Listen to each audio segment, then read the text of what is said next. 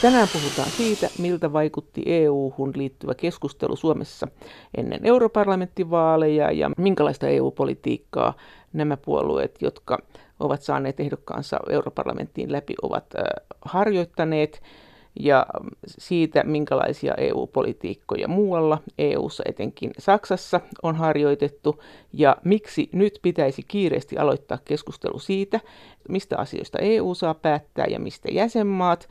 Ja me keskustelemme myös siitä, miksi puolustuspolitiikasta EU:ssa olisi nimenomaan nyt tärkeää puhua ja myös vähän siitä, minkälainen keskustelu tästä puolustuspolitiikasta on EU:ssa vähän kiusallista. Mutta aluksi miltä tämä tilanne nyt uuden parlamenttikauden alussa EU:ssa vaikuttaa. Turun yliopiston eduskuntatutkimuksen keskuksen Eurooppa-tutkimuksen erikoistutkija Kimmo Elo. No mun mielestä tämä, mitä me ollaan nähty kansallisella tasolla, että ei ole enää tämmöisiä selkeitä suuria puolueita. Meillä on paljon keskikokoisia, meillä on myöskin aika paljon pieniä. Tämä on varmasti se, mikä tulee määrittämään sitä, että ei ole enää sellaista selkeää muutaman puolueen muodostamaa koalitiota, konsensusta, vaan nyt tarvitaan myöskin niin kuin ihan uudenlaisia konstellaatioita. Saattaa tulla tällaisia koalitioita, jotka, jotka niin kuin elää ajassa sen mukaan, mitä asiat vaatii. Ja tällainen politiikan ehkä semmoinen ennustettavuus ja ennakoitavuus voi jonkin verran kärsiä. Vai voiko käydä niin, että se itse asiassa paranee, koska nythän on aika paljon ollut semmoista vaan, että, että kauhean EU, ihana EU-keskustelu, että, että siitä on hirveän vaikea ennustaa, että mitä täältä sitten putkahtaa. Joo, siis kyllähän meillä on ennen vaaleja nousi ainakin tuolla Keski-Euroopassa aika paljon sitä, että monesti näiden integraation myönteisten ryhmien vastaus monin on tämä, että lisää Eurooppaa. Mm. Mutta sitten se oli oikeastaan niin kuin jäi siihen, että ei sitä niin kuin hirveästi täsmennetty, että mitä se nyt sitten tarkoittaa. Tarkoittaako se niin sanotusti horisontaalista, halutaanko me lisää asioita siirtää Euroopassa päätettäväksi tai Euroopan unionissa päätettäväksi. Tarkoittaako se vertikaalista, eli mennään joissakin alueissa niin kuin entistä syvemmälle sinne. Ja tämä oli mahdollista sen takia, koska tämä haastaminen ei ollut kauhean tehokasta. Sitä ei ollut sellaisia voimia, jotka olisivat niin, niin tehokkaasti pystyneet haastamaan tällaista niin kuin lisää Eurooppa-retoriikkaa. Parlamentti oli hyvin Eurooppa-myönteinen, integraation myönteinen, mutta nyt meillä on pidempään ollut nähtävissä se, että kansallisella tasollakin sitten tämä haastaminen on tullut niin kuin siihen politiikan tilaan. Ja se voi, niin kuin sanoin, niin pakottaa myöskin siihen, että joudutaan muotoilemaan selkeämmin näitä vaihtoehtoja, mitä nyt sitten halutaan seuraavan viiden vuoden aikana. Eli sä oletat, että tämä tavallaan jäsentyy tämä keskustelu, vai onko se vain niin, että, että sieltä, se on vähän niin kuin tämmöinen somekeskustelu, että sieltä putkahtaa tämmöisiä hetken teemoja? Tämä on nyt mielenkiintoista nähdä, mitä tämä ilmastokeskustelu, tuleeko siitä jonkinlainen suurempi niin kuin asia, koska nythän näyttää siltä, että tämä ilmastoraportti, sitten nämä ilmastolakot, ilmastoliikehdintä ja muu, niin on, on jollain tavalla vaikuttanut vahvasti siihen, vihreät on, on selkeästi noussut Euroopassa. Ää, onko se sitten kyse siitä, että nyt myöskin äänestäjät on ajatelleet, että tämä ei ole kansallisesti ratkaistavissa tämä asia, vaan tämä pitää hoitaa Euroopan tasolla. Jolloin se tarkoittaa myöskin sitten sitä, että nyt on käytännössä niin kuin poliitikolla tämmöinen ikään kuin viiden vuoden koeaika.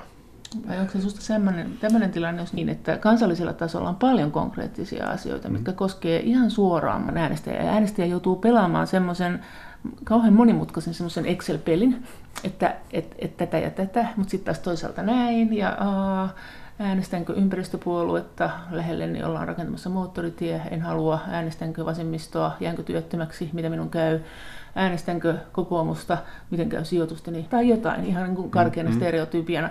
Mutta EU-politiikkahan on siinä mielessä, vaikka se on vaikea äänestäjälle, mutta kyllähän siinä se ilmiö on, että sieltä voi vain napata jonkun idean, että mennään tällä. Joo, toisaalta kyllä, mutta sitten tietysti Euroopan unionin tasolla tehdään myöskin koko luokaltaan aika paljon isompia ratkaisuja, koska niiden oletettu niin kuin kohderyhmä on yleensä koko Eurooppa. Joo, mutta sitähän ei tavallaan hirveän paljon ole puolueetkaan avanneet. Ainoa, mikä on avattu äänestäjille, on ollut selkeästi niin kuin puolueohjelmissakin on ollut tämä ilmastojuttu, mm. tai ei ehkä ihan ainoa, mutta niin kuin se, on, se on sillä kärjellä on lähetty, että siltä on tullut sitä konkreettista tavaraa, niin muista ei oikein ole tullut. Ei, ja se on tietysti sellainen, mikä ehkä nähtiin myöskin tässä Brexit-keskustelussa silloin, että, että tavallaan se käsitys siitä, että kuinka ö, vahvasti niin kuin EU on jo meidän arjessa läsnä, niin se on aika tehokkaasti häipynyt meillä, meillä keskustelusta. Ja, ja tavallaan se yhteys joidenkin arkipäivän asioiden, mitä ihan siellä jokapäiväisessä elämässäkin niin kuin, kohdataan, niin niiden yhteys siihen, niin on oikeastaan niin kuin Euroopan unionin vuoksi tai takia meillä, niin se tietysti vaikeuttaa silloin sitä, että kaikkien asioiden hahmottaminen siinä, että missä se Euroopan unioni vaikuttaa. Tämä on ihmisille tietysti sellainen, mikä on nähty jo pidemmän aikaa, eli, eli tota, tietyt sellaiset niin otetaan itsestäänselvyyksinä, vapaa liikkuvuus, myöskin osittain euro ja tällaiset, ja, ja silloin ei mielletä, että jos luopuisimme Euroopan unionista, niin luopuisimme myöskin näistä. Mutta sitten ehkä tämä ilmastokeskustelus on kyllä se, että siinä niin kuin ajatellaan, että jos me olemme liian pieniä yksin, niin Eurooppa voisi tehdä. Ja se on tietysti puolueelle sellainen helppo tapa myöskin ja näille poliittisille ryhmittymille tehdä niin kuin tavallaan Euroopan unionia tarpeelliseksi, koska se on tavallaan sellainen ongelma, joka on nyt hyvin meidän tietoisuudessa. Se on myöskin saatu niin kuin tavallaan luotua se mielikuva, että tämä ei ole pelkästään kansallinen, tämä ei ole eurooppalainen, vaan tämä on globaali ongelma. Ja, ja sitten siihen pystytään kytkemään myöskin ihan, ihan tutkimustiedonkin perusteella muita ilmiöitä, kuten esimerkiksi pakolaisuushan on osittain seurausta myöskin ilmastonmuutoksen etenemisestä ja muuta, jolloin siinä saadaan näyttämään, että tässähän, ja, ja mikä on ihan faktuaalisestikin niin, että, että tämä ei ole ratkaistavissa jonkun yksittäisen maan, vaan tähän tarvitaan yhteisiä toimia. Ja se toimii semmoisen niin puolueelle hyvänä semmoisen niin esimerkkinä siitä, että tässä Eurooppa voi olla niin kuin vahva. Ja sen lisäksi tietysti Eurooppahan on ollut myöskin ilmastopolitiikassa yksi globaalissa mittakaavassa niin kuin varmaan niin kuin eturintamassa. Ja se antaa vielä sellaisen ehkä lisäboostin siinä, että tässä ollaan niin kuin myöskin pystytään osoittamaan, että on saatu aikaiseksi jotakin. Mites tämä, tämähän oli aika kiinnostava, mutta osin hyvinkin vaiettu tämmöisten pienpuolueiden ja yhden asian liikkeiden osuus näissä eurovaaleissa. Ne, ne on siellä mukana, osin pääsee läpi. Meillä nyt ei oikein päässyt tai ei päässyt, mm. Mutta nehän on hyvin kiinnostavia poliittisesti, koska ne tuo semmoisia signaaleita, ne on kuitenkin saanut puolueen sen ajatuksensa ympärille, että voisi ajatella, että nämä on, nämä on, nämä on merkittäviä asioita, mutta, mutta miten ne susta kuvastaa, että mitä, mitä ajatuksia sä sieltä löydät, tai mikä se on, mitä ne sieltä, se viesti, mitä ne sieltä tuo? Et, mä, mä oon itse aina mieltä niin puoluekentän ja koko poliittisen järjestelmän niin tavallaan ajassa eläväksi aina peilaan sitä yhteiskuntaa, jonka tavallaan ikään kuin päällä se toimii. Ja siinä mielessä sitten me nähdään niin kuin pidemmältä aikajaksolta jostain 60-70-luvulta lähtien semmoista hidasta niin kuin muutosta siihen, että, että tällainen ajatus siitä, että yksi puolue tai kaksi puoluetta voisi niin kuin hoitaa koko tämän elämän niin kuin kirjon yhden ihmisen kohdalla niin, että siinä olisi tämmöinen, löydän sieltä ikään kuin tyydyttävän ratkaisun kaikkiin minua koskeviin ongelmiin, niin se on vähitellen rapautunut. Ja sen tilalle on tullut sitten tämmöinen, niin kuin, mistä tutkimuksessa puhutaan, tämmöisen niin kuin projektipolitiikkana. Että ihmiset nostaa niin kuin omasta elämästään esillä asioita, jotka niin kuin ovat, ovat sillä hetkellä niin kuin merkityksellisiä. Se, mikä siinä on myönteisenä, on tietysti se, että kun nousee tavallaan sellaisia tämmöisiä, jotka sitten tukee yhden asian liikkeitä. Otetaan vaikka piraattipuolue, joka nosti tiettyjä asioita, ja sitten on tämmöisiä niin kuin, esimerkiksi feministinen puolue, joka nostaa sitä taas toisen tyyppistä agendaa esille. Niin se toisaalta myöskin kertoo siitä, että ihmisillä ei ole sen peruselämän kanssa kauhean paljon ongelmia. Eli, eli elämä rullaa niin sanotusti. Suuri osa ihmisistä on kohtuullisen tyytyväisiä elämäänsä ja ei ole enää sellaista niin kuin, ikään kuin semmoista kokonais säätämisen tarvetta, jota puolueelta odotettaisiin. Ihan toisella tavalla kuin oli esimerkiksi toisen maailmansodan jälkeen. Odotettiin, että yhteiskunta laitetaan niin kuin kuntoon, talous laitetaan kuntoon ja näin. Mutta nyt se on niin kuin tavallaan se, että kun nämä asiat on kunnossa, niin voidaan tavallaan omasta elämästä nostaa vähän niin kuin, että tämä vielä pitäisi saada muokattua. Ja silloin tietysti tämmöisille pienille puolueille, jotka niin kuin tarttuu juuri niihin, jotka yhteiskunnassa näyttää olla sillä hetkellä vähän tämmöisiä trendinomaisia, niin niille syntyy sitä pelitilaa silloin, että niille löytyy sitä kysyntää, koska ihmiset ajattelee, että ei mun tarvitse niin äänestää nyt näitä, koska asiat rullaa, näitä isoja puolueita, ja mä voin nyt niin kuin tavallaan ikään kuin lähettää sen signaalin näiden pienten puolueiden kautta, että näissä asioissa on vielä kuin säädettävää. Mutta mm, ne, eihän nämä ole kaikki kuitenkaan hetken lapsia, että onhan siellä semmoisia pienpuolueita, jotka on ollut aika kauan, ja ne teematkin on ollut aika, aika vanhoja, ja ne on kuitenkin pieniä puolueita, että on ollut meillä Suomessa eläkeläisten puoluetta, eläinsuojeluteema taitaa olla aika vanha, Piraattipuolueellehan on kai käynyt vähän niin, että siinä on tullut kaikki muutakin asiaa mm, sinne mm. sisälle, että Mutta, että, mutta että, kun sanoit näin, että ne on hetken lapsia, kaikki ei ole. Kaikki ei ole hetken lapsia, ei. Ja tämä on tietysti sillä tavalla, että nämä tietyt teemat, jotka niin kuin mainitsit, että se eläkeläiset, niin tietysti eläkeläisiä on aina, ja, ja tavallaan se puolue niin kuin tavallaan pystyy tekemään itse asiassa tarpeeksi puhumalla niin kuin elä, eläkeläisten asiasta. Se, että ne pysyy pienpuolueen, kertoo kuitenkin osittain siitä, että sitten äh, se pienpuolue tai sen yhden asian liikkeen ympäri rakentuminen ei kuitenkaan niin kuin, äh, ole niin kuin riittävän vakuuttavat ihmiset siirtyisivät niin kuin joukottain siihen suuntaan. Eli tavallaan katsotaan, että se on, se on yksi osa ehkä sitä niin kuin elämän kirjoa, mutta on paljon muitakin asioita, joissa sitten esimerkiksi nämä suuremmat puolueet pystyy tarjoamaan sitten myöskin niitä vastauksia. Turun yliopiston eduskuntatutkimuksen keskuksen Eurooppa-tutkimuksen erikoistutkija Kimmo Elo. Sä et näe sitä tämmöisenä hiljaisena signaalina, sä et näe tämmöisenä löpeen ilmiönä sitä tai Italia, italialaiset pienet puolueet, jotka on noussut, tai Macron, joka tavallaan nousi nollasta. Et, et kyllähän niiden tämmöinen elinkaari on aika kiinnostava. Joo, että siinä on ehkä erona se, että, että nämä, mitkä on säilynyt niin kuin pienpuolueina, niin niiden kohdalla ehkä on juuri se, että se heidän asiansa on kuitenkin yhteiskunnallisesti vielä niin, kuin, niin pieni. Ja sille ei ole tavallaan, se ei ole missään vaiheessa niin kuin noussut sillä tavalla. Että jos me ajatellaan näitä niin kuin maahanmuuttokysymystä, sehän nousi myöskin pienestä. Ja sitten tuli tämmöinen merkittävä tapahtuma, joka, joka sysäsi sen niin kuin kehityksen liikkeelle, ja siitä tuli niin kuin yhteiskunnallisesti merkittävä kysymys. Mutta sehän siinähän kävi niin, että se tavallaan se maahanmuuttoretoriikka, se muuttui koko ajan puolueissa, monessa puolueessa, että se vastakkainasettelu ei ole enää niin terävää kuin se joskus oli. Ei, mutta se juuri tavallaan kertoo siitä, että se, niin silloin kun se oli marginaalissa nämä puolueet, niin se oli vielä marginaalista retoriikkaa. Sitten kun siitä tuli niin kuin iso yhteiskunnallinen ongelma, niin nämä suuremmat perinteiset puolueetkin olivat pakotettuja ottamaan siihen asiaan he jonkinlainen. He ovat myöskin muuttaneet kantansa, ja se on tavallaan ihan loogista, koska he myöskin pyrkivät löy- saamaan äänestäjiä tai säilyttämään äänestäjänsä.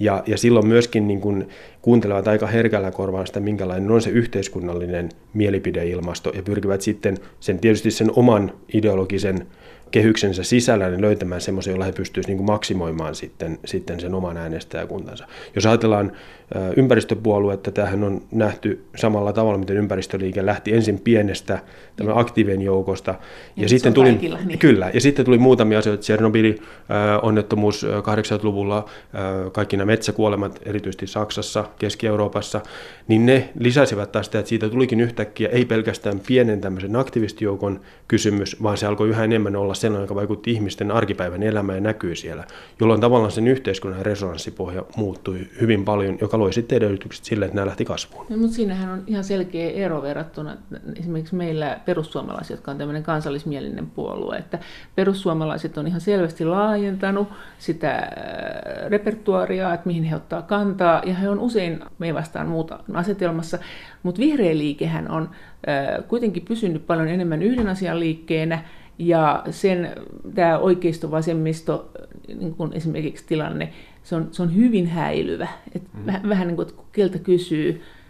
Niin kyllähän niin kuin nämä kansallismiehet, heillä tietysti on niin kuin se, että he, he lähtevät siitä, että tämä kansallisvaltio ja siihen perustuva niin kuin, itsemäärääminen. Kyllä, on niin kuin se, mikä on niin kuin se poliittinen perusyksikkö. Joo. Vihreällä taas niin katsotaan, että se on alisteinen sille muulle, jota yritetään tehdä niin kuin erityisesti niin kuin ympäristökysymyksissä. Tämä on niin kuin varmasti se selkein siinä.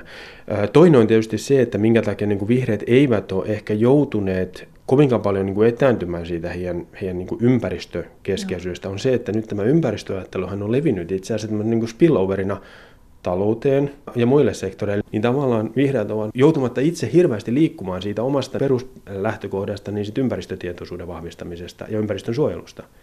Niin nyt yhteiskunta on muuttunut tavallaan heidän suuntaansa. No miten sä näet sen sitten kuitenkin, tässähän on siinä mielessä tätä liukumista, tätä aatteellista liukumista muihin puolueisiin, oli ehkä nyt näissä viime europarlamenttivaaleissa niin näkyvin tämä Silvia Moodik, joka meni hyvin vahvasti tällä ympäristökärjellä ja ei juurikaan sillä vasemmistoretoriikalla. Kyllähän siinä vähän tuli semmoinen olo, että kuka ajaa sitten tämän puolueen tätä ydinsanomaa, jos, jos täällä ajetaan näin vahvasti vihreätä sanomaa, mutta sitten taas toisaaltahan, miten se sen näit? Niin tietysti voisi ehkä kysyä vihreitä niin päin, että onko heidän mielestään kehitys huono, jos tavallaan he tekevät itsensä siinä mielessä tarpeettomaksi, että kaikki muut ovat ikään kuin jo niin vihreitä, että vihreitä ei enää tarvita. Ja, ja sehän on tietysti tämmöinen niin kuin teoreettisestikin mielenkiintoinen kysymys, että voiko niin kuin puolue tehdä itsensä tarpeettomaksi siinä kohdassa, kun tavallaan sen tavoitteet yhteiskunnallisen muutoksen osalta on saavutettu.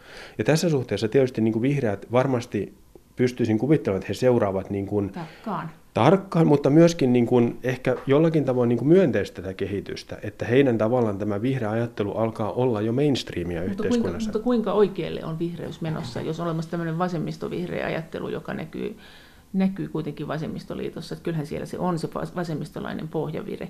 Onko se sun mielestä niin kuin nyt fraktioitumassa, että, että siis vihreä liike menee oikealle?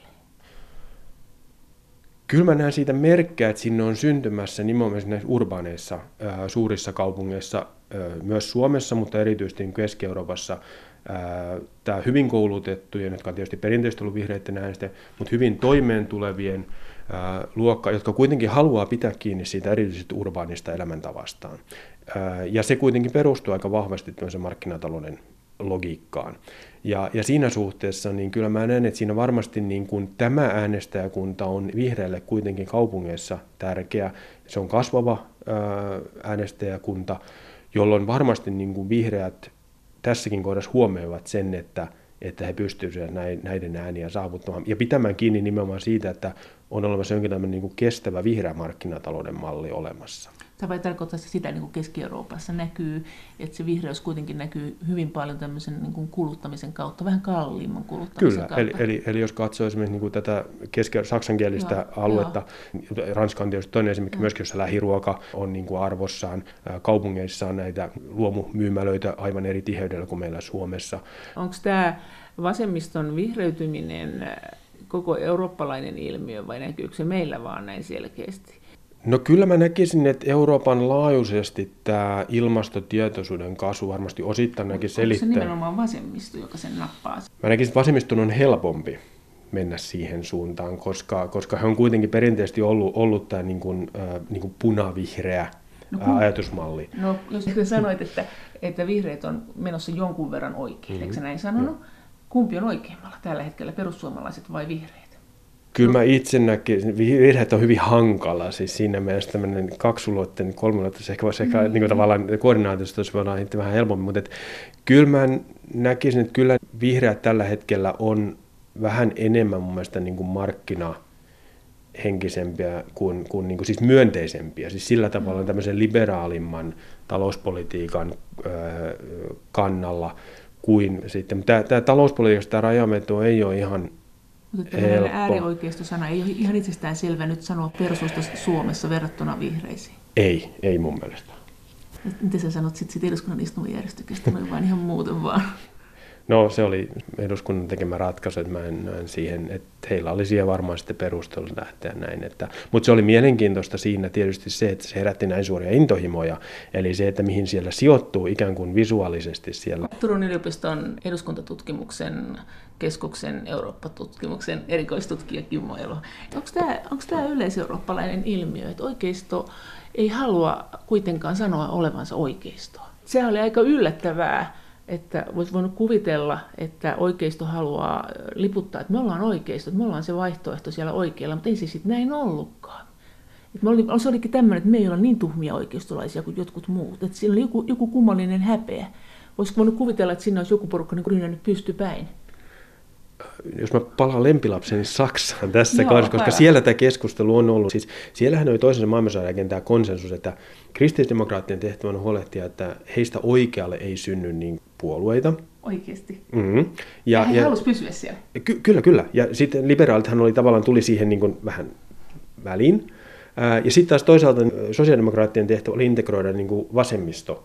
Eli, eli heistä vasemmalle ei olisi pitänyt muodostua puolueita tai ei saisi muodostua.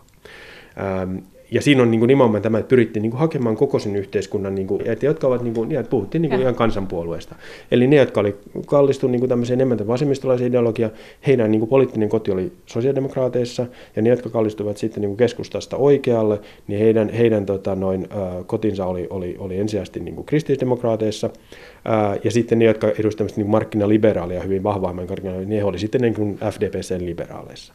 Nythän tavallaan tämä, tämä niin kuin, sekä oikealle että vasemmalla on tullut nimenomaan se, että, että siinä on avautunut se pelitila, siellä on vasemmistopuolue, demareista vasemmalle, ja, ja sitten on tämä vaihtoehto Saksalle AFD. Se on selkeästi se, se on selkeästi oikealle. Mutta et, et tähän on johtanut tietysti sitten tämä tilanne siihen, että nämä suuret puolueethan on niin kuin hakeutuneet sinne lähemmästä keskustaa. Eli jo sanotaan siellä 90-luvun loppupuolella 2000-luvun alussa niin oltiin, puhuttiin tämmöisestä niin kuin imusta keskustaan. Eli, eli molemmat suuret puolueet on pyrkinyt olemaan niin kuin Saksassa enemmän tai vähemmän niin kuin keskustan äänestäjien puolueita. Ja siellä se kamppailu on käyty, koska äänestäjätkin on siirtynyt enemmän ja enemmän keskustaan. No, niiden keskusta ei ole meidän keskusta, että sieltä tämmöinen maaseudun ystävä. Ei, ei että sieltähän niin kuin, se on niin kuin periaatteessa tämmöinen niin kuin markkinatalousmyönteinen mutta sitten kuitenkin siinä on näitä tiettyjä erityispiirteitä, jotka, jos, joka liittyy tähän niin kuin, niin kuin itse asiassa CDUn aikanaan lanseeraamaan tähän niin kuin sosiaalisen markkinatalouteen. Että,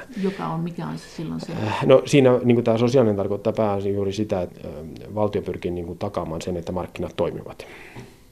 Mutta eikö se sitten pyri takaamaan työntekijöiden oikeuksia? Eikö se liity siihen sanaan?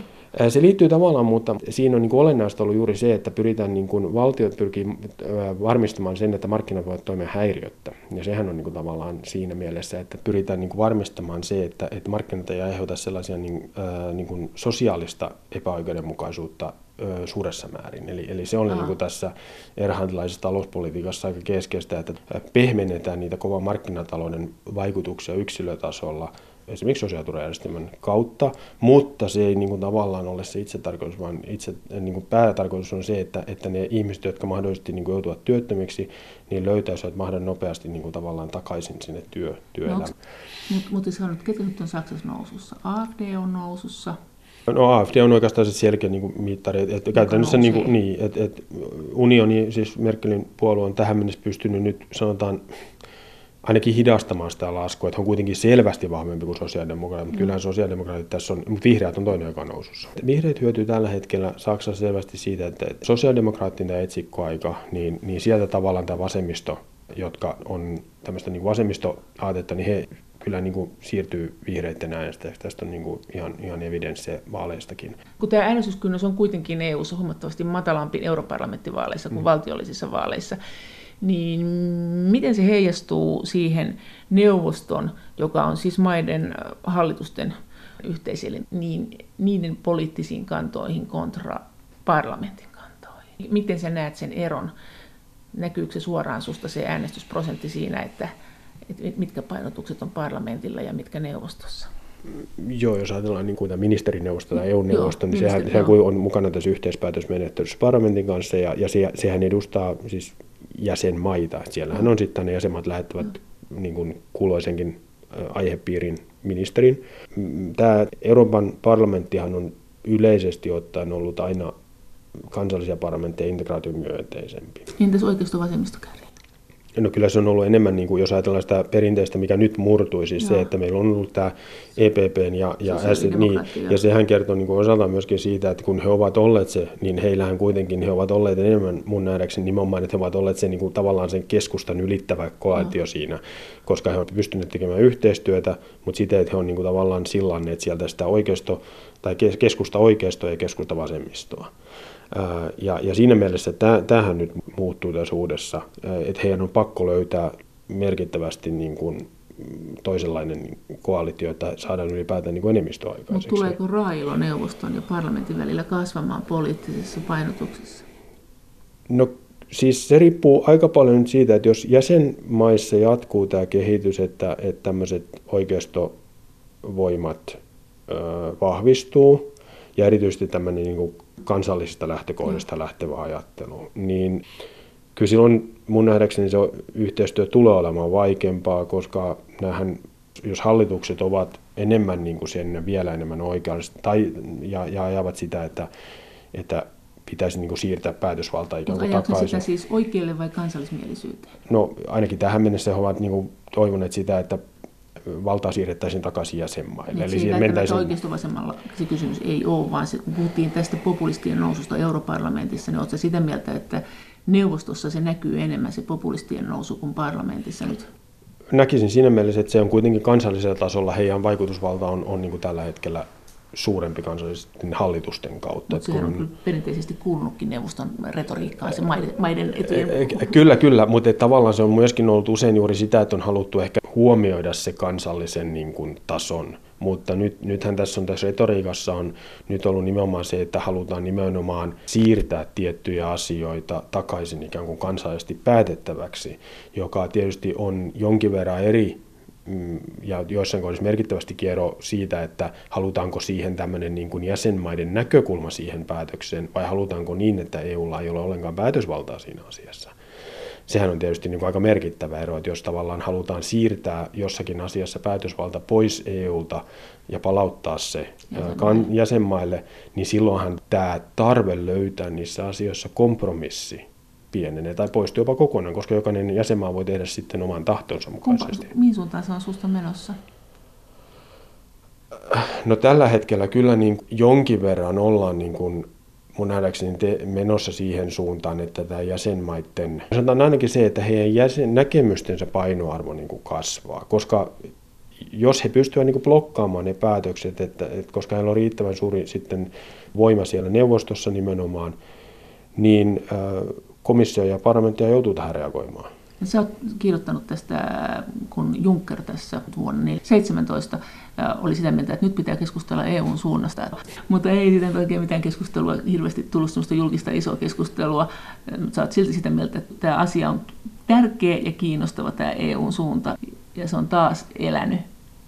Sä oot sitä mieltä, että nämä ulkoiset paineet on tällä hetkellä tätä tilannetta muuttanut taas niin paljon sitten vuodesta 17, että tässä olisi uuden keskustelun paikka, eikö näin ole? No mä näkisin kyllä, että tämä on niin kuin siis, nythän me ollaan menty aika paljon niin, että on niin kuin tullut ongelmia, joita sitten on lähdetty ratkomaan. Mutta ei ole kauhean paljon ollut mitään sellaista, niin kuin, osittain ei ole myöskään ollut aikaa, koska ne on tullut aika yllättäen. Ja tärkeintä on ollut, niin kuin esimerkiksi jos ajatellaan sitä eurokriisin puhkeamasta, niin silloinhan niin oikeastaan ensimmäinen tavoite oli vakauttaa se tilanne. Mutta sitten taas toisaalta sen jälkeen olisi tarvittu se, että okei, nyt on saatu niin kuin asia pysäytetty, miten niin kuin lähdetään korjaamaan asiaa. Taloustieteilijät on vuosia jo puhuneet siitä, että itse asiassa se, mikä aiheutti sen kriisin silloin 2008-2009, niin käytännössä ne kaikki samat elementit on edelleen olemassa ihan muutamia pieni poikkeuksia lukunotta. Eli käytännössä tarkoittaa että jos syntyy samanlainen tilanne, niin lopputulos tulee olemaan sama. sama. Tosin osa taloustieteilijöistä tulee olemaan vielä pahempi juuri sen takia, että kun silloin kuitenkin kansantaloudet olivat paremmassa kunnossa kuin se ensimmäinen kriisi iski. Niin pystyttiin tukemaan. Kyllä. Mutta mut entäs tämä itse integraatio? Nämä viisi mallia.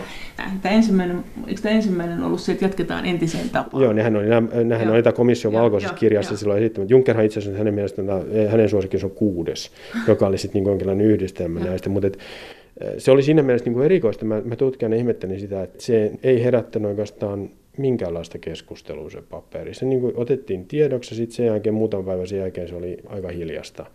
Et en mä ainakaan muista Suomessa niin kuin mitään, että sitä olisi käyty minkälaista keskustelua siitä. Että poliitikot olisivat käynyt keskenään. Niin, joo, joo. niin, tai ylipäätään myöskin kansalaiskeskustelu. Siis, äh, jos ajattelee sitä, mitä komissio toivoi, että siihen tulisi palautetta ja muuta. Ja muistan, kun joskus kyselin sitä, niin nyt jotain muutaman he on saaneet. Niin kuin, että, että tavallaan semmoinen keskustelu niin kuin integraation suunnasta, niin se on mun mielestä edelleen niin kuin käymättä. Ja tässä on tämmöinen vanha sveitsiläishistoria jo aikanaan, siis 60-luvullahan, joka mun mielestä on tänä päivänä ihan, ihan yhtä, yhtä relevantti, niin hän, hän totesi, että tavalla tai toisella sveitsiläiset tietysti hauska sanoa, että eurooppalaisten tulee, että tuosta jos Sveitsikin on osa Eurooppaa, mutta hän kuitenkin niin sanoi, että, että tulee niin kuin ottaa kantaa tähän federalismiin se ei tarkoita sitä, että puhutaan niin kuin välttämättä niin kuin liittovaltiosta, mutta et, et kyllähän tässä niin kuin on paljon sellaisia asioita, jotka myös niin kuin tutkijan silmään näyttää siltä, että jos meillä keskusteltaisiin siitä, että miten me järjestetään tämän yhteisön osien ja sen yhteisön kokonaisuuden toiminta, niin meillä voisi olla niin kuin enemmän resursseja keskittyä oikeasti niihin ongelmia ja niiden ratkaisuun, koska nythän me käydään hyvin paljon keskustelua siitä, että kuka saa ja ette te saa ainakaan ratkaista tätä, tai te ette voi ainakaan tehdä unionin tasolla näin, tai te ette voi jäsenmaiden tasolla tehdä näin. Ja tämähän vie sen keskustelun monesti pois siitä itse ongelmasta ja aletaan enemmän vääntää kättä siitä, että kenellä on niin toimivalta tai ylipäätään niin kuin poliittista valtaa tai taloudellista valtaa niin kuin ratkoa tätä asiaa. Ja, ja silloinhan tietysti, kun tämän tyyppiset kysymykset on jatkuvasti työn alle kertoa, niin ne ei ole niin kuin selkeitä. Että ei oikeastaan niin kuin tiedetä, mitä se unioni nyt saa tehdä. Ja jäsenmaat on sitä mieltä, että, tai monet jäsenmaat, että, että se saa tehdä liikaa, että se pitää ottaa, niin sitä pitää estää, ettei se tee niinkään kuin meidän yli. Ja sitten taas toisaalta talouskriisin kohdalla monesti komissio erityisesti nosti niin kuin esille sitä, että he ei voi tehdä mitään, kun heillä ei ole valtuuksia. Ja tätä tämmöistä voimatonta sähellystä, mitä sä kuvaat, niin se olisi se ensimmäinen muinainen malli, että jatketaan kuten ennen. Mm. Ja sä oot sanonut, että tämä ei ole niin millään lailla hyvä malli, vaikka kenties todennäköinen vai?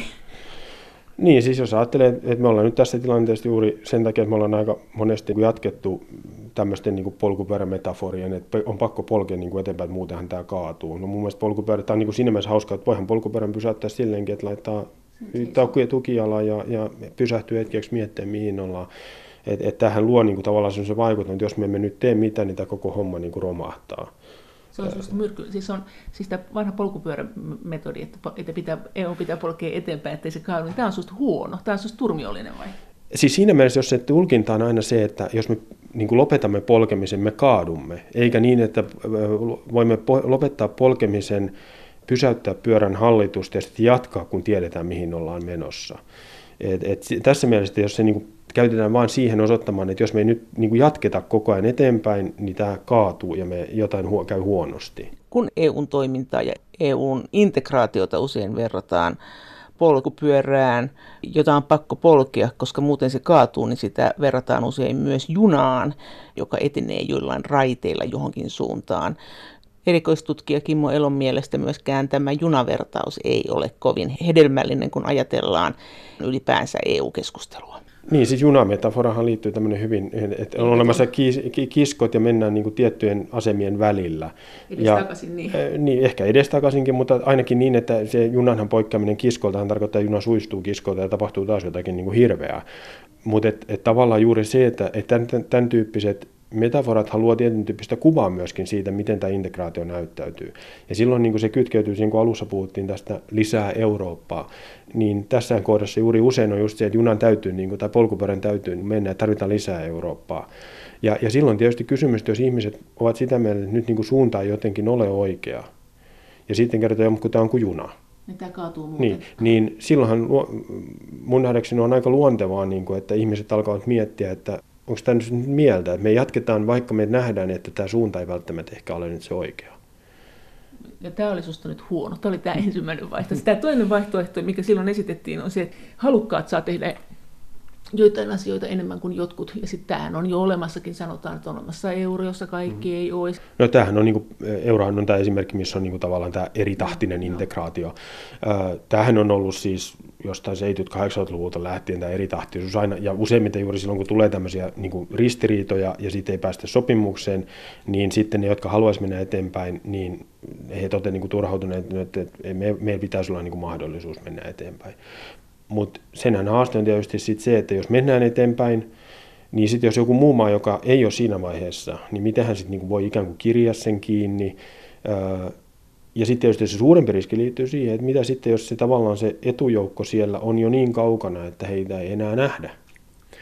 Niin sen poliittiset seurausvaikutukset voi olla, niin kuin, että, että jos meidän yritys on, niin, kuin, niin ja sitten jos unionin niin kuin ajatus on se, että jollain tavoin me olemme niin kuin yhdessä – ja, ja tavallaan tehdään niin kuin asioita jollakin tavoin niin, että pyritään varmistamaan se, että erot eivät kasva liian suuriksi. Niin, niin, niin silloinhan tietysti tämä eritahtinen integraatio on, on niin kuin tämän perusajatuksen vastainen, koska silloinhan niin kuin annetaan lupa ikään kuin toisille kiri, lähteä niin kuin eroon tästä joukosta.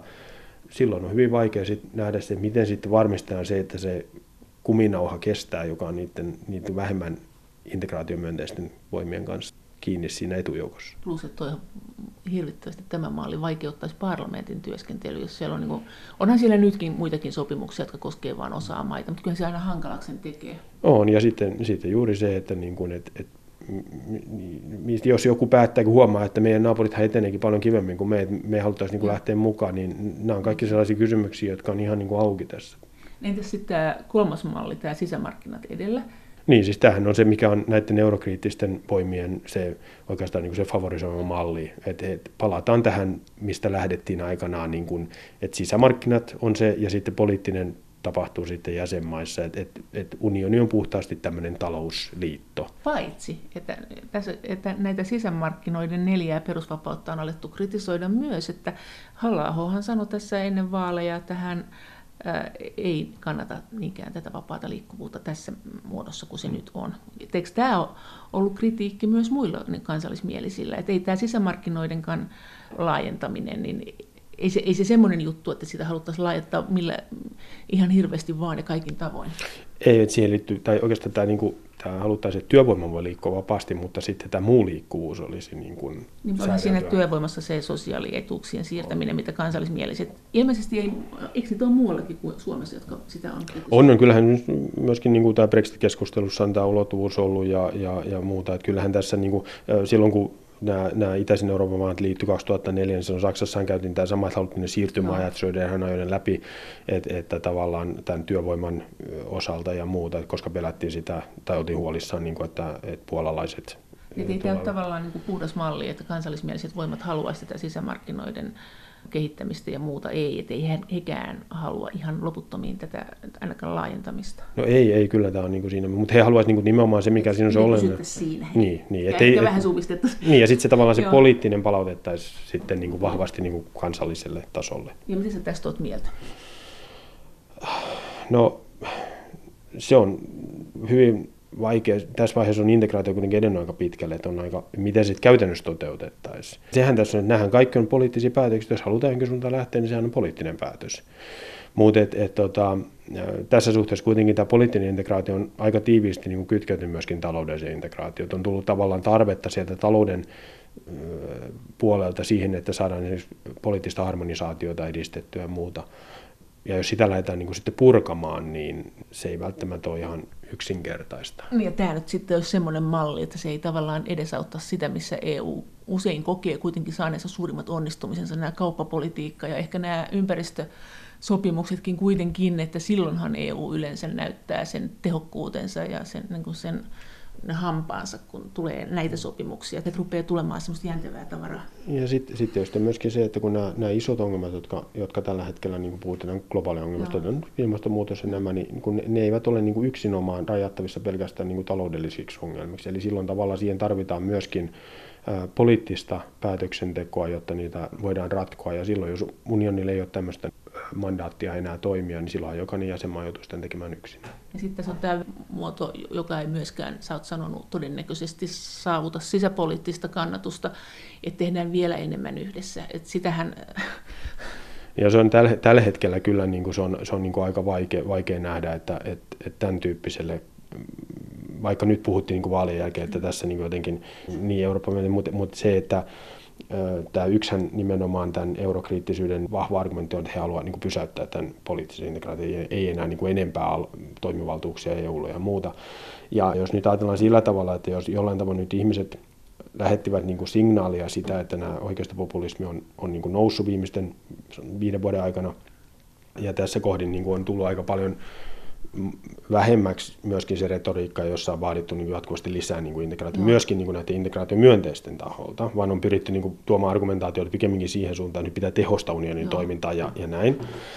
Niin tässä kohdassa varmasti niin kuin kenenkään myöskään integraation myönteisen ajatus ei ehkä ensimmäisenä ole se, että, että lähdetään nyt lisäämään vielä tätä integraatiota tämän vaalituloksen ikään kuin mandaatilla – koska kuitenkin tässä vaalituloksessa aika merkittävä on nimenomaan tämä integraatiokriittisen keskustelun niin kuin vahva painoarvo. Mä itse näen sen niin, että tässä nimenomaan niin kuin yksi syy, minkä takia ehkä kävi näin, oli se, että tämmöinen voimakas halu lisätä integraatiota, niin sitä on niin kuin myöskin nämä muut ryhmittymät vähentäneet ja korostaneet enemmän juuri vähän sen suuntaista, että tässä nyt mietitään ja katsotaan, missä voidaan tehostaa ja korjata Onko ja muuta. ainakin Petteri Orpo ja Antti Rinne on kumpikin, että hienoa nyt kyllä EU saa lisää valtuuksia. tulkitsit sitä näin nämä puheet? No ainakin he niin nosti, Joo. mikä mun mielestä niin nostivat ihan oikein, oli se, että tässä niin tavallaan tämä, tämä Euroopan unioni, ehkä nämä perusarvot, mitkä puhuu niin ihmisoikeudet, demokratian muu, niin niillähän nyt kuitenkin selvästi näytti olevan, olevan vielä tuki, mutta en mä nyt itse ehkä tätä vaalitulosta nyt niin lukisi, että tämä oli jonkinlainen mandaatti sille, että tässä voidaan nyt lähteä vaan sitten niin kuin lisäämään tätä unionin toimivaltuuksia. Että, että kyllä tästä integraatio kriittisten voimien niin painoarvo on kuitenkin sellainen, että mä näkisin, että kyllä sen, se on tärkeää huomioida. Turun yliopiston eduskuntatutkimuksen keskuksen Eurooppa-tutkimuksen erikoistutkija Kimmo Elo.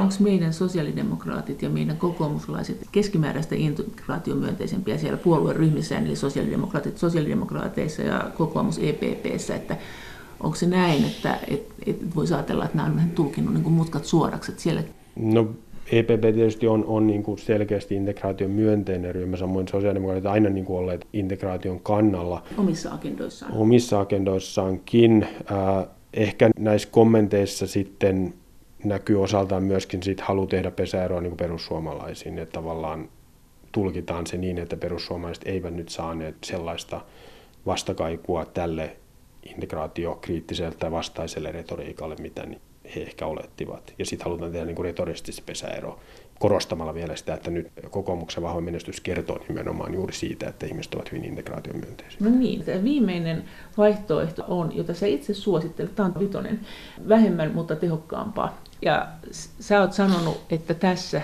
tämä puolustusyhteistyö on tämä juttu, hyvin keskeinen juttu, on muutakin, mutta tähän nyt kannattaisi kiinnittää huomiota, koska tilanne on muuttunut. Itse asiassa tähän tuli myöskin se oli just Kestilä Kekkonen, joka totesi tänne, että esimerkiksi tästä puolustusasiasta mm. ja turvallisuuspolitiikasta ei puhuttu oikeastaan niin koko eurovaalikeskustelussa Suomessa mitään. Tämähän on äärimmäisen herkkä aihe. Mutta onko se Euroopan parlamentin asia kauheasti vieläkään? Se ei ole, mutta et kyllä mä näen niin kuin nämä vaalit, kun järjestetään ainoat kuitenkin vaalit, jossa niin eurooppalaisilla on mahdollisuus ö, ottaa kantaa, niin mä jollakin tavalla olen taipuvainen myöskin hyväksymään sen tulkinnan, mitä myöskin muissa analyyseissä hänen välillä näkee, eli että tässä myöskin otetaan osaltaan kantaa, minkälaista Eurooppaa halutaan. Ja siinä mielessä, että se ei niin pelkästään heijastele sitä parlamentin, vaan myöskin laajemmin sitä, puhutaan tulevaisuuden kuvista, jos käyttää no. tämmöistä, eli, eli sitä, että, että minkälaista integraatiota toivottaisiin. Ja semmoinen asia, mikä tässä on tietysti, että meillähän turvallisuusympäristö muuttunut huonompaan suuntaan se on oikeastaan niin kuin alkanut 2010-luvulla selkeästi. Ja sitten Krim 14. Äh, joo, tämä oli tietysti selkeä, mutta meillähän on myöskin sitten ollut nämä, nämä arabikevät mm. aikaisemmin, äh, Pohjois-Afrikan tilanne, sitten on Syyria. Mutta nämä ei ole pelkästään tämä kova turvallisuuspolitiikka, vaan tähän liittyy myöskin se, että Kiinan kanssa äh, kilpailu on lisääntynyt. Mutta sitten erityisesti tämä, että meillä on äh, Yhdysvaltojen äh, kanssa nämä transatlanttiset suhteet, on muuttuneet huomattavasti niin kuin siitä, mitä ne oli kylmän sodan aikana. Nyt tietysti Donald Trump on tuonut siihen sen oman lisämausteensa, mutta tavallaan tämä Yhdysvaltojen osittainen niin kuin vetäytyminen Euroopasta ja Euroopasta läsnäolosta on, on selvästi niin kuin ollut nähtävissä. Ja sä sanoit näin, että se särö syntyi silloin, kun Yhdysvallat meni Irakiin ja meidän Ranska ja Saksa ei lähtenyt siihen mukaan, ja että se särö ei ole koskaan korjaantunut kunnolla? No tämä on aika yksimielinen näkemys niin kuin tällä hetkellä tutkimustiedon perusteella, että siitä ei olla niin kuin tavallaan päästy koskaan sille tasolle, mitä se oli kylmän sodan aikana. Se oli tämä tavallaan 2001, kun oli nämä World Trade Centerin terroriiskut, ja sitten sen jälkeen 2003, kun tehtiin se päätös Yhdysvaltojen johtaman liittoman toimesta hyökätä Irakiin ja syrjäyttää Saddam Hussein, niin sen jälkeen, ja kun Ranska ja Saksa kieltäytyvät niin kuin lähtemästä tähän mukaan, koska pitivät sitä, että siihen ei ole riittävästi todisteita, ja, ja tässä tuli se ensimmäinen säädö, ja sitten sen jälkeen se ei oikeastaan niin kuin missään vaiheessa ole semmoiselle tasolle päässyt, eli tämä kyseenalaistettiin vähän tämä eurooppalaisten niin kuin, halu olla mukana tässä niin kuin, transatlanttisessa turvallisuusyhteisössä. Mutta sitten sit tämä, tämä, mikä, mitä Trump on tähän sitten, on erityisesti tämä keskustelu tästä kahden prosentin puolustusmenoista. Niin sä oot sitä mieltä, että tämä on vain tyylikysymys, mutta periaate on koko ajan ollut siellä niin kuin pinnan alla tämä, että, että särö on. Joo, erityisesti kyllä, kyllä niin kuin kylmän sodan jälkeen lähti liikkeelle niin kuin se keskustelu amerikkalaisten toimesta, että eurooppalaisten pitäisi ottaa enemmän vastuuta siitä omasta turvallisuudestaan, koska kylmän sodan aikanahan se ajatushan oli tämä, että pidetään niin kuin venäläiset ulkona, Yhdysvallat sisällä ja, ja tota, Saksa alhaalla, joka siis se, minkä takia tätä sitten lähdettiin. Ja, mutta siihen liittyy se olennainen piirre, mikä tässä on niin tämän koko keskustelun kannalta se olennaisin on se, että kun tehtiin päätös, että, että tämä Euroopan turvallisuus ää, perustuu tähän Pohjois-Atlantin puolustusliiton NATOon, niin käytännössä se johti siihen, että, että Euroopan integraatiota, siis tätä poliittista ja taloudellista, voitiin lähteä rakentamaan tilanteessa, jossa Yhdysvallat takasi tämän silloisen tietysti Länsi-Euroopan yhteisön turvallisuuden ja vakauden. Eli tämä, tämä tämä kysymys siitä turvallisuuspolitiikasta, sen vakauden takamisesta niin kuin kovan turvallisuuden keinoin, niin se ei ollut millään tavoin tarpeellinen esittää Euroopan integraation piirissä. Mutta nyt kun tämä tilanne on mennyt siihen suuntaan, että, että Yhdysvallat on osoittanut ja antanut signaalia, että, että eurooppalaisten pitäisi niin kuin itse ottaa suurempi vastuu omasta turvallisuudestaan, niin käytännössä ollaan niin kuin siinä tilanteessa, joka varmasti tiedostetaan myöskin, uskoisin niin kuin Euroopan unionin piirissä, erityisesti niin kuin ylemmässä portaassa, että tähän vaatii kuitenkin tämän kovan turvallisuuden ja turvallisuusympäristön vakauden takaaminen sitä, että, että jo on olemassa keinot niin kuin uskottavasti puolustaa tätä eurooppalaista vakautta Euroopan unionin alueella. Ja, ja siihen tarvittaisiin kaikki maat. No, mun on hyvin vaikea nähdä, että mi- miten me voitaisiin puolustaa ja turvata vakausalueella, jos se olisi niin kuin ikään kuin yhden tai kahden maan vastuulla. Et, et, et eihän se millään tavalla toimi. Ja sitten se valitettava totuus on se, että jos kävisi niin, että NATO niin kuin jollakin tavalla esimerkiksi Yhdysvallat päättäisi niin kuin vetäytyä, tähän Trump on aina väliä väläytellyt, että Yhdysvallat voi vetäytyä tästä, niin silloinhan eurooppalaiset olisi siinä tilanteessa niin kuin pakon sanelemana. Että heidän pitäisi niin kuin miettiä, miten tämä yhteinen turvallisuus nyt sitten toteutetaan. Mitkä asiat tällä hetkellä lisää painetta sen lisäksi, että mitkä teillä lisää epävakautta tällä alueella? Tietysti meidän koko turvallisuusympäristö tässä, että jos me ajatellaan mitä viimeksi oli Arktisessa, oli tämä Arktisen neuvoston kokous, niin siellähän sitten Yhdysvaltojen ja Venäjän sanailu siinä oli, oli ehkä poikkeuksellisenkin kärjekästä. Keväällä, niin. Joo, kyllä. Äänensävyt oli aika poikkeuksellisen kovia. Sitten meillä on tietysti tämä Välimeren alueen ja, ja Pohjoisen Afrikan tilanne on epävakaa.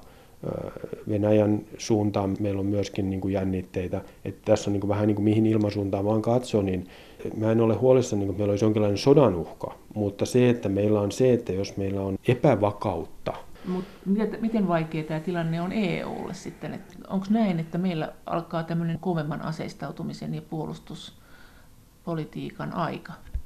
Se on kysymys siitä, että miten Naton rooli tässä nyt muuttuu. Et, et kuitenkin niin kauan kun on jonkinlainen signaali siitä ja sitoutuminen Natolta tähän Euroopan niin, kuin niin sanotusti kovan turvallisuuden takaamiseen, niin niin kauan varmasti Euroopassa ei tätä keskustelua kovin aktiivisesti niin lähdetä viemään eteenpäin.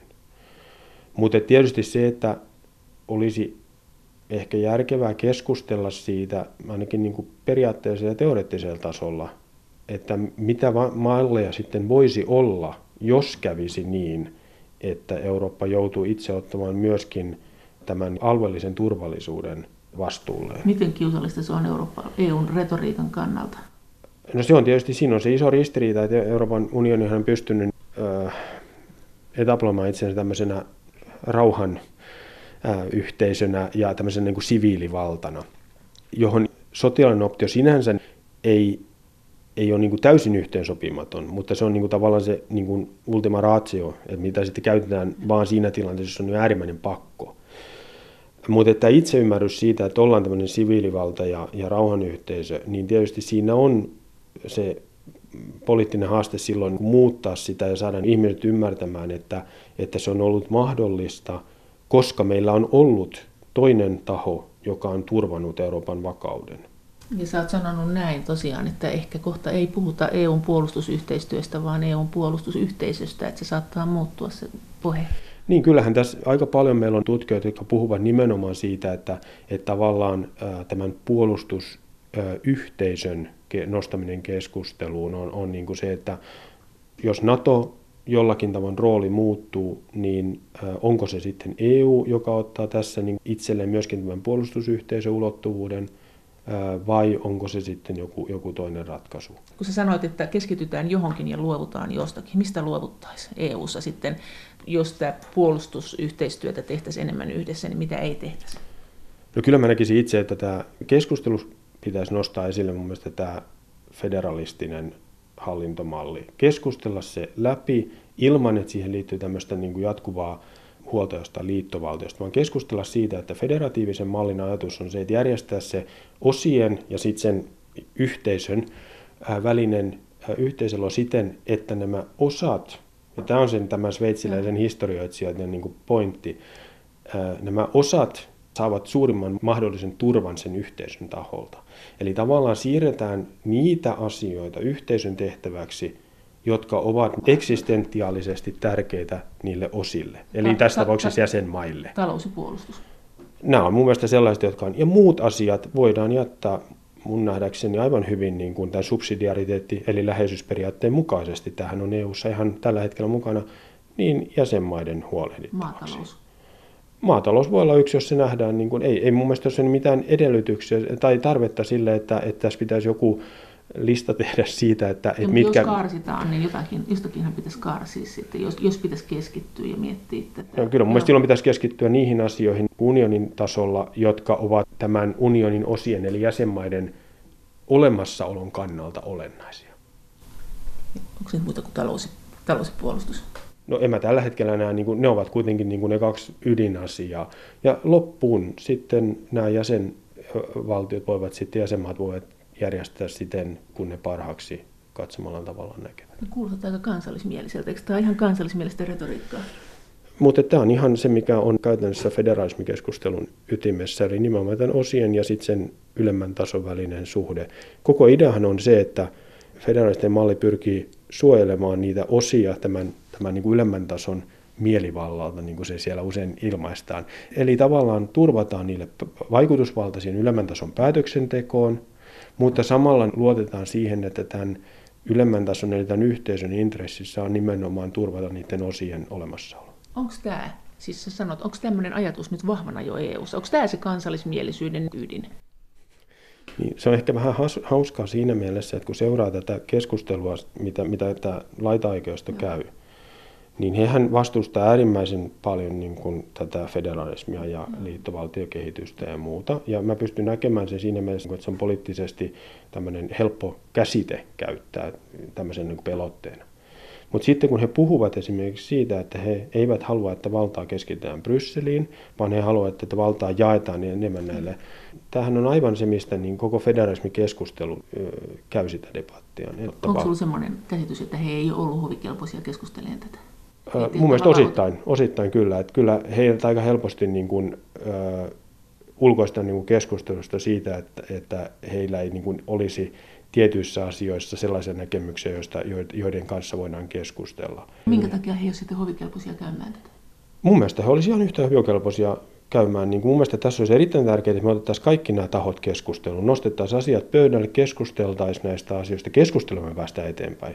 Että jos me lähtökohtaisesti ilmoitetaan, että sen takia kun te edustatte nyt jotakin, joka niin kuin ei meidän mielestämme ole mainstreamia, no. niin te ette saa osallistua tähän keskusteluun. Totta kai sitten on ne, että jos ruvetaan puhumaan sellaista asioista, jotka on niin kuin poliittisesti myöskin aseta esimerkiksi demokratia kyseenalaiseksi tai muuta.